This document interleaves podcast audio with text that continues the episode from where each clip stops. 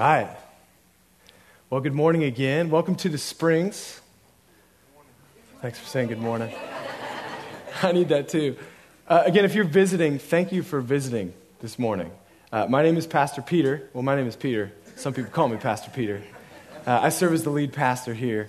And I'm excited to kick off our new 5-week series entitled, ready? Overboard.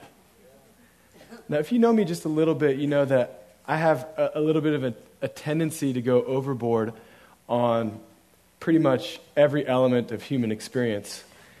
I like to tell my wife that I'm allergic to moderation. And that's probably why she doesn't let me season the popcorn anymore on our home dates. But today we're starting a 5-week series in the Book of Jonah, a man who quite literally goes overboard, but also who God wanted to make overboard by the mercy of God. He wanted to set him on course to go overboard for his kingdom. So if you would join me in chapter 1 of Jonah, we're going to jump right into it. We're going to go through all 4 chapters today, brief synopsis, to fly by and look and see the power and mercy of God that's overboard. So you can open your Bibles to Jonah chapter 1, scroll down to verse 1. If you have a paper Bible, it's page 774. Of course, that's a joke because you'd have to have the exact same version as me. It's right before the book of Micah, towards the end, one of the last few prophets in the Old Testament. We're going to be here for 5 weeks, so make a little mark in it. We're in Jonah chapter 1. I'm going to read verse 1 through 3 here. Now, the word of the Lord came to Jonah the son of Amittai, saying, "Arise, go to Nineveh, that great city, and call out against it, for their evil has come up before me." But Jonah rose to flee to Tarshish from the presence of the Lord. He went down to Joppa and found a ship going to Tarshish. He paid the fare and went down to it to go with them to Tarshish, away from the presence of the Lord. Now, as we'll see in the coming weeks, Jonah understood what the Lord was saying, and he did exactly the opposite. Very clearly, it says the city he was going to 3 times the exact opposite direction. Now, here's the thing. What we'll learn in the coming weeks is that Jonah, his attitude, his disposition, his hurts, his pains, his culture was saturated by a certain kind of blindness that made it to where it was not palatable, not preferential, not possible to go to the Ninevites of all people. You see, because of the blindness of his culture, this thought of even saying anything, even a warning to these people who had done all this evil against his people, this was just out of bounds.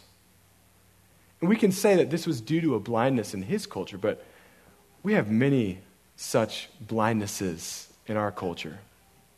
That just what God is calling us to do, even ever so clearly so often, is absolutely the opposite of our cultural and personal dispositions. And sometimes it just absolutely crosses our will. And that's why he flees, he gets in a boat, he goes the opposite direction. We'll see on a map next week that Nineveh is over here and Tarshish is way over here. Away from the presence of the Lord sums it up so much. How often when God crosses our will do we choose to go away from the presence of the Lord, regardless if we know where Tarshish is? Away from the presence of the Lord. That's where he goes.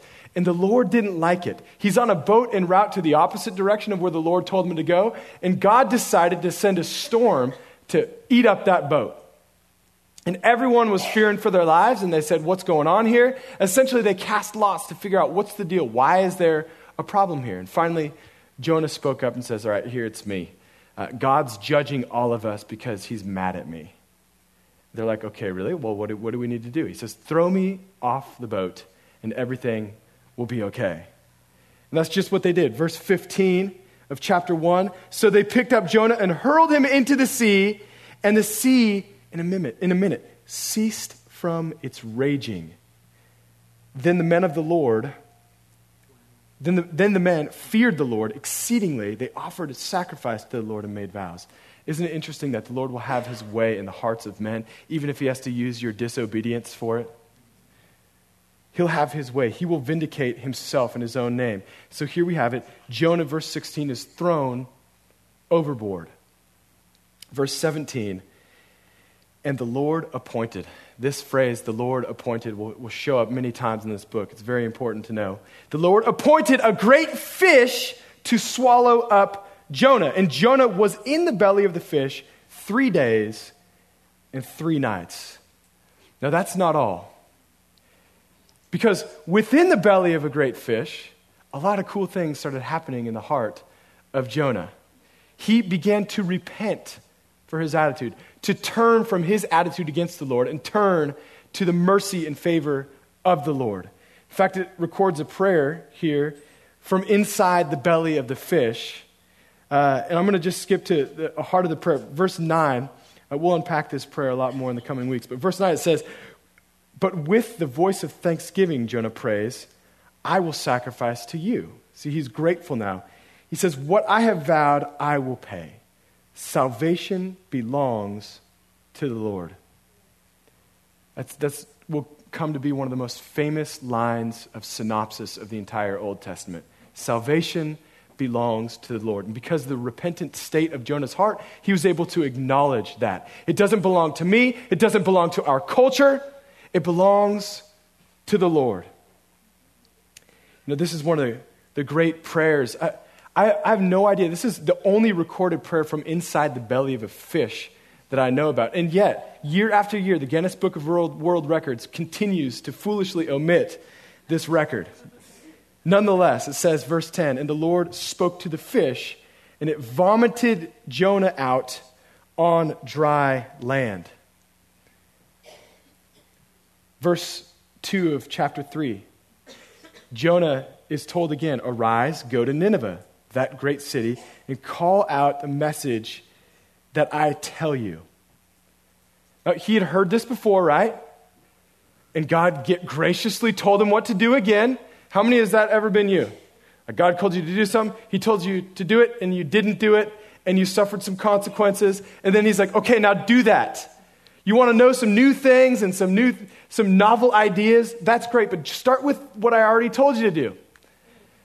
And so Jonah has another chance, and I don't know if it was the feeling on his skin of fish gut acid on his skin or the smell of fish guts on his clothes, but he just decided, okay, I'm going to go ahead and listen to this now. He journeys for days to Nineveh, and he preaches. It says in verse 5, the people of Nineveh believed God. They called for a fast and put on sackcloth from the greatest of them to the least of them. Listen, no one at any time is outside of God's ability to capture them with his mercy. No one. Write it down. Think about people that grieve you. No one is outside of God's power. To see the power of his mercy absolutely humble them.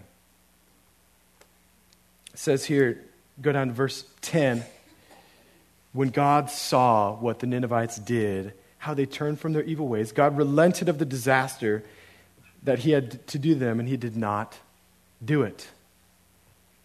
So the Ninevites are repenting, and even as the Ninevites are repenting, you go to verse 4, and Jonah here is unrepenting. He is changing his mind about having changed his mind. Anyone ever done that?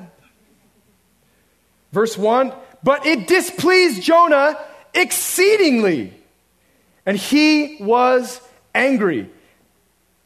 And he prayed to the Lord and said, oh Lord, is this not what I said when I was in my country? That is why I made haste to get away to Tarshish. For I knew that you are a gracious God and merciful and slow to anger and abounding in steadfast love and relenting from disaster. Therefore now, Lord, please take my life from me, for it is better to me that I should die than live. He's pouting, leaving himself for dead because he's so angry at these people that he hates. God is having mercy on. He was waiting to see them judged, and God didn't give him what he wanted. And he's sitting here pouting. And essentially, Jonah is really angry that though he was thrown overboard, he humbled himself before God. God in his mind, is going overboard in his mercy toward these evil, wicked people. And the book pretty much ends here in a moment of Jonah being angry at God, and yet God is merciful towards the Ninevites, and he's even merciful towards Jonah. It says in verse 6 here, it says, now the Lord, in the middle of Jonah arguing with him and pouting, it says, the Lord God appointed a plant. He's already appointed a fish. He appointed a plant and made it come up over Jonah that it might be shade over his head and save him from discomfort. Not only is God not killing him, but he's making plants grow up all supernaturally to give him comfort. How strange is the living God? This is amazing. That's pretty much a synopsis of the whole book of Jonah. Now, are you ready for a takeaway? Anyone else ready for a takeaway here?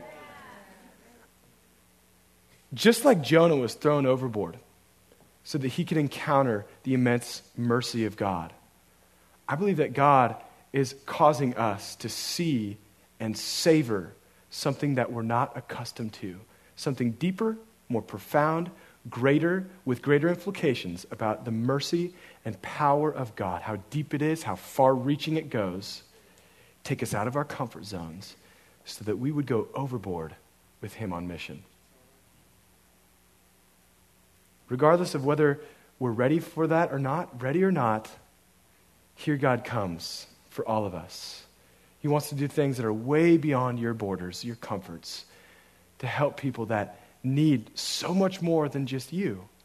They need the power of God in you and the power of God in them. He's taking us overboard as a church.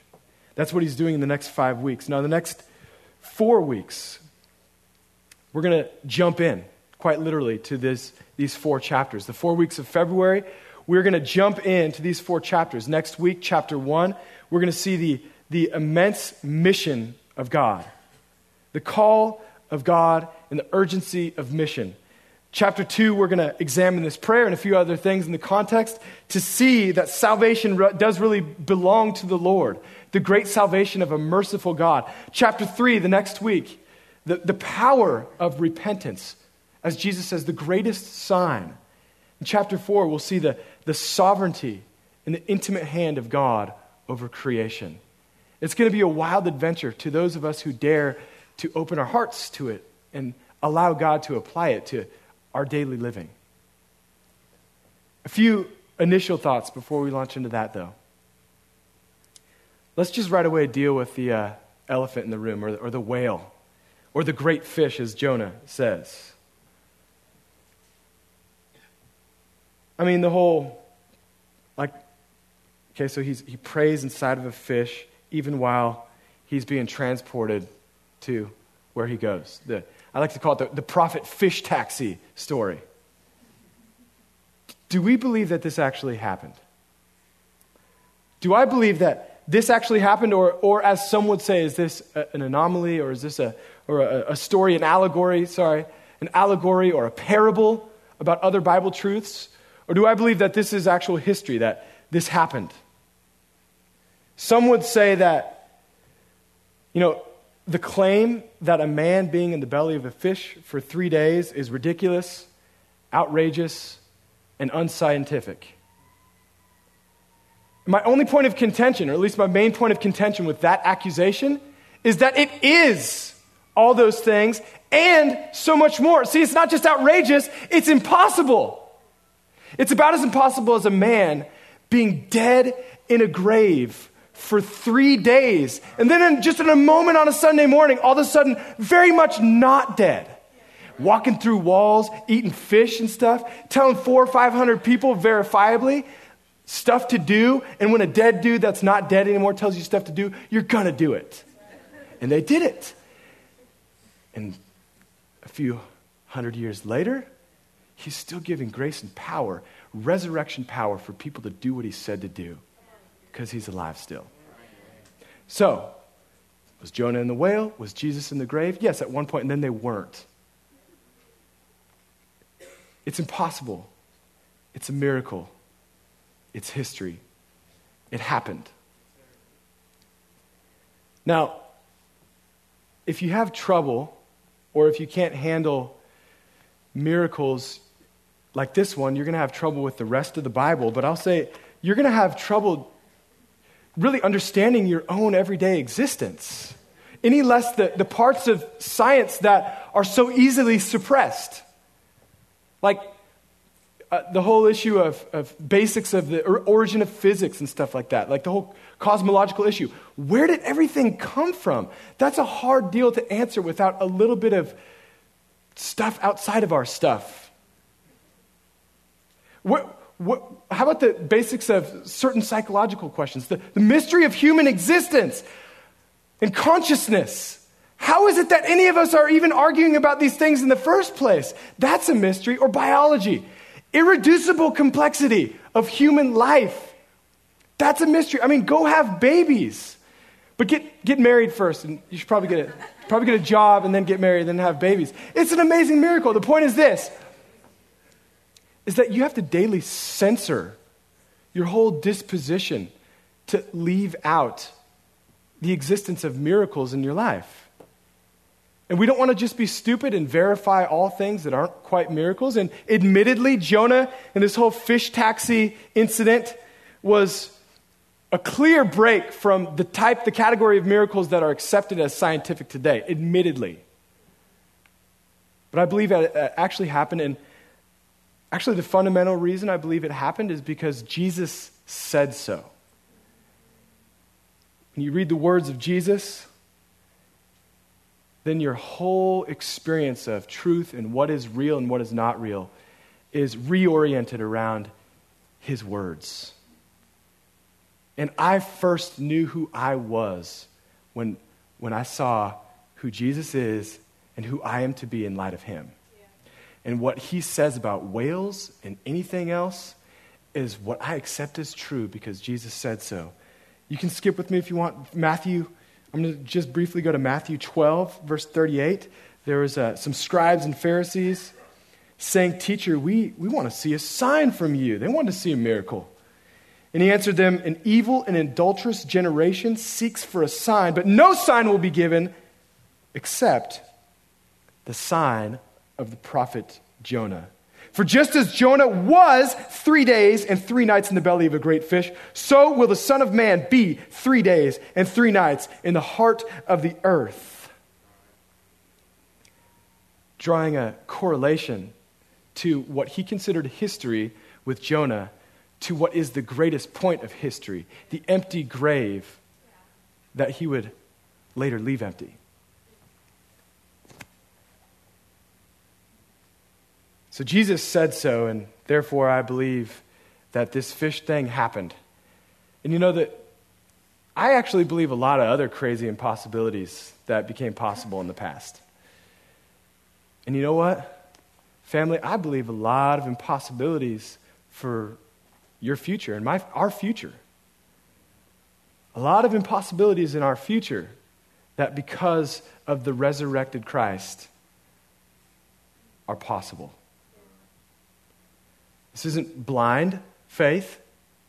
This is a faith that embraces mystery, asks hard questions, and sees something more than what we're accustomed to seeing. It's overboard. It's true. Now, with our time remaining, I want to point out one last thing about Jonah that is extremely simple, but if you grasp the answer to this one question, it'll blow your mind. And it can dynamically transform how you live your life. If you consider one question that Charles Spurgeon in his commentary, a dude who was a pretty awesome dude 100 years or so ago, preacher Charles Spurgeon in England, he helped me to see through his commentary the answer to one basic question, and that question is this. Who wrote the Book of Jonah? Who wrote the Book of Jonah? Answer to that question is most likely Jonah wrote the Book of Jonah. Consider the implications of that. Just what kind of man publishes all of his junk, his nasty attitudes and rebellion and racism,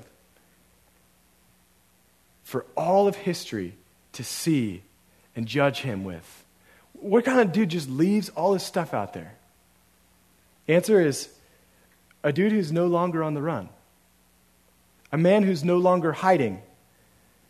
A man who's utterly set free by the same mercy he was unwilling to give to other people that he received.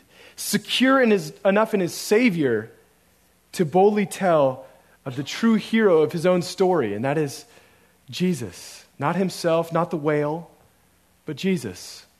Listen to what Spurgeon says.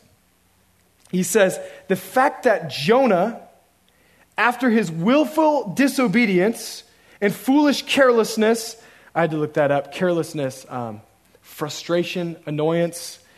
Spurgeon was just smarter than us. It might have something to do with the fact that he didn't have a smartphone.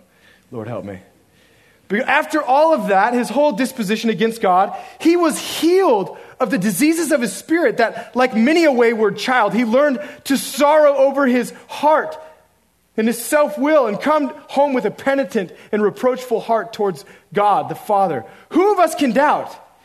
He extenuates or leaves out or diminishes nothing. He unveils all the hardness of his heart, all his Jewish exclusiveness, all his murmuring against the Lord. He is relentless in his self-condemnation, whilst over against the confession of the lack of his disobedience of charity, he places the record of God's loving kindness and tender mercy. That's the story of Jonah. It's not a story about a whale.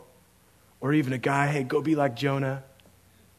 It's the story of a guy who, in the contrast of knowing what he was supposed to do, did none of it. And yet God was so merciful. How often is that your story and mine? If that's my only story, God, so be it. Because this is a story of God who had mercy on these wicked people in Nineveh, and God who had mercy on a more wicked person who didn't think he was wicked at all. How often that is that us? At my funeral, if the only thing that my kids can say is that there's this amazing mercy of God on my life, and not just when I grew up in rebellion to God and I had a real conversion experience, but the mercy of God after my conversion. The mercy of God when I was doubting him, when my wife and I couldn't get pregnant, and he continued to give us mercy and grace. And not just like the mercy of God before 2016. Like I hope that my daughter can say at my funeral, God willing, decades from now, but none of us know, nor do you, that she can say, you know, my daddy had lots of flaws. To the day he died, he never quite cleaned them all up. But he was so desirous to seek Jesus and to grow in Jesus that he was more passionate about growing in the mercy of Jesus than he was about concealing his very specific needs for growth. I pray that it would be exposed and that the real hero of my story would be very clear, and that is Jesus. Instead of deceiving myself into thinking I'm the savior of my life after I got right with God.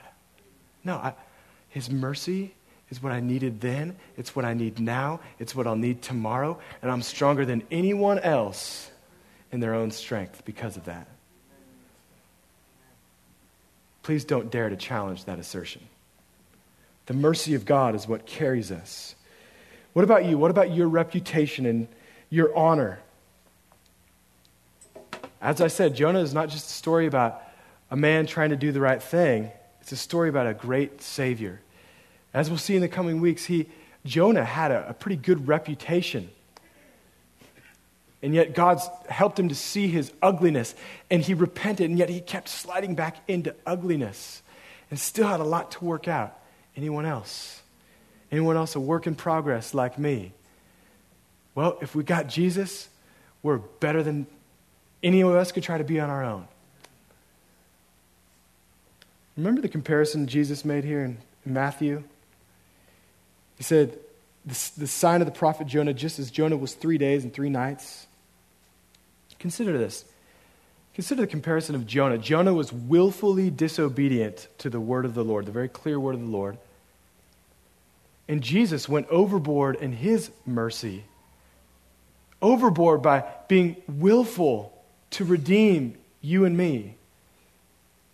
To redeem all of us Jonahs who in our willful disobedience would flee from the presence of God, and Jesus came to be present in our sin. That should blow our minds all the time. Jesus went overboard in his mercy to us. Not just a little, a lot. For all of us willfully disobedient people, Jesus was obedient to the plan of the Father by becoming man, entering our existence. Then it says here in Philippians 2:8, and being found in the form of a man, in human form, he humbled himself by becoming obedient even to the point of death. Yes, death on a cross. In 3 days, he was in the belly of a great cave, and God made him alive. And because of that, he has the power to make all of us rebellious Jonahs alive with God, on mission with God, overboard to tell of the great mercy of God to a world who desperately needs it. Let me tell you a story as I draw to a close of a man about 1,700 years later, about almost 3,000 years after Jonah. A man who received mercy so much like Jonah and so much like we need to receive in the midst of the blindness of our own existence and culture. In 1725 in Britain, the son of a wealthy shipmaster with a lucrative business on the Mediterranean, John Newton, learned his father's trade, but also rose from the ranks of the Royal Navy himself to eventually captaining his own ships. And like Jonah, Newton had relative stature and success within his culture, which afforded him certain comforts. But those very comforts grieved God. The blindness of Britain at the time to the slave trade is something that God saw all along, they didn't see, and God hated. Now, like Jonah, Newton was thrown overboard of sorts, or almost. He was almost shipwrecked at one point in 1748, just off the coast of Ireland. And he called out to God from the belly of his ship where it was sinking and it was taking on water. And right when he called out to a God he did not know, clearly did not know, he was as profane of a man as I was before I knew God, from best I can tell. He called out to God, and in a moment, the cargo shifted and plugged up the hole in the ship. An outright miracle. And from that point on, Newton began to read his Bible and committed his life to the Lord. And yet, like Jonah, he would waver in his commitment to God, avoiding the implication of God's mercy on his life when applied in the world, lingering for years of the prevailing blindness on the whole issue of slavery. And like Jonah, he later laid himself bare after having fully given in to the God of mercy. He just published all of his junk before everyone and confessed his sin. A confession that, quote, comes too late. It will always be, he says, a subject of humiliating reflection to me, that I was once an active instrument in a business at which my heart now shudders. By 1755, he gave all in to God and went into ministry. He went overboard in his response to God. He went into ministry, and it was a little bit of a strange thing, I'm sure, to his family, that he left everything behind and became an Anglican priest with really pretty much living out the life of poverty. He lost his eyesight in his later years, and in a moment of irony, he drew a contrast between his physical condition and his spiritual condition, how it was reversed. He wrote literally, when he was physically blind, he says, I once was blind, but now I see. And at the end of his life, he helped to mentor a young politician named William Wilberforce, who bravely and courageously led to the abolition of the transatlantic slave trade in 1807. More of this story was captured in 2007 in the movie about Wilberforce and Newton, named after the same song, that poem that was later made into a song by John Newton himself, titled Amazing Grace. Would you stand to your feet with me, please? Now, as we close, here's the reality. If you don't know the ugliness of your sin, that you are a wretch without God, then His grace will never seem amazing to you. If you don't see the moments of rebellion and fleeing from the Word of God, you're not going to rightly see and savor the overpowering, overboard mercy of God to you. And I want us to see and to savor. Now, maybe you're not ready to just come all with it and just to publish your issues before everyone like Jonah did and Newton did. But listen, are you willing to receive before God right now the mercy that sets you free as it set these men free? If you've never done so, I'm just going to challenge you, even as we're here, just to pray to God. Today I'm not going to call you up front. I'm not going to ask you to raise your hand. But listen, even as we're closing, if you pray to God, He can hear you now just like He can hear a man in a fish. And He can move in response to your faith.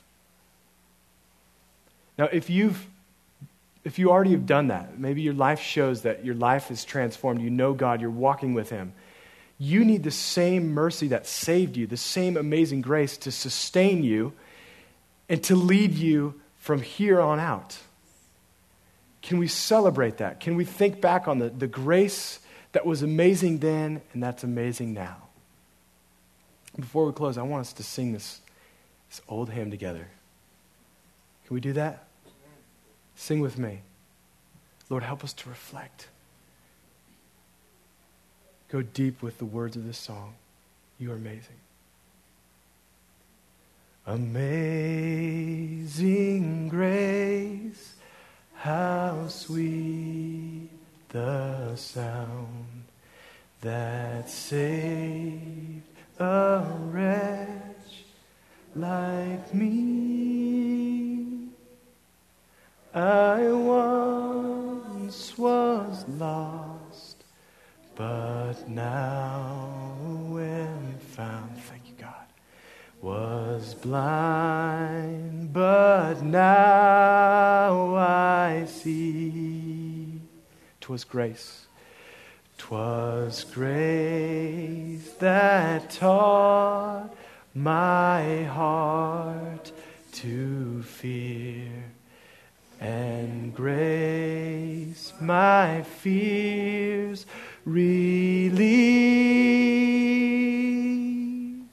How precious did that grace appear, the hour I first believed. Sing Amazing Grace. Amazing grace, how sweet the sound that saved someone.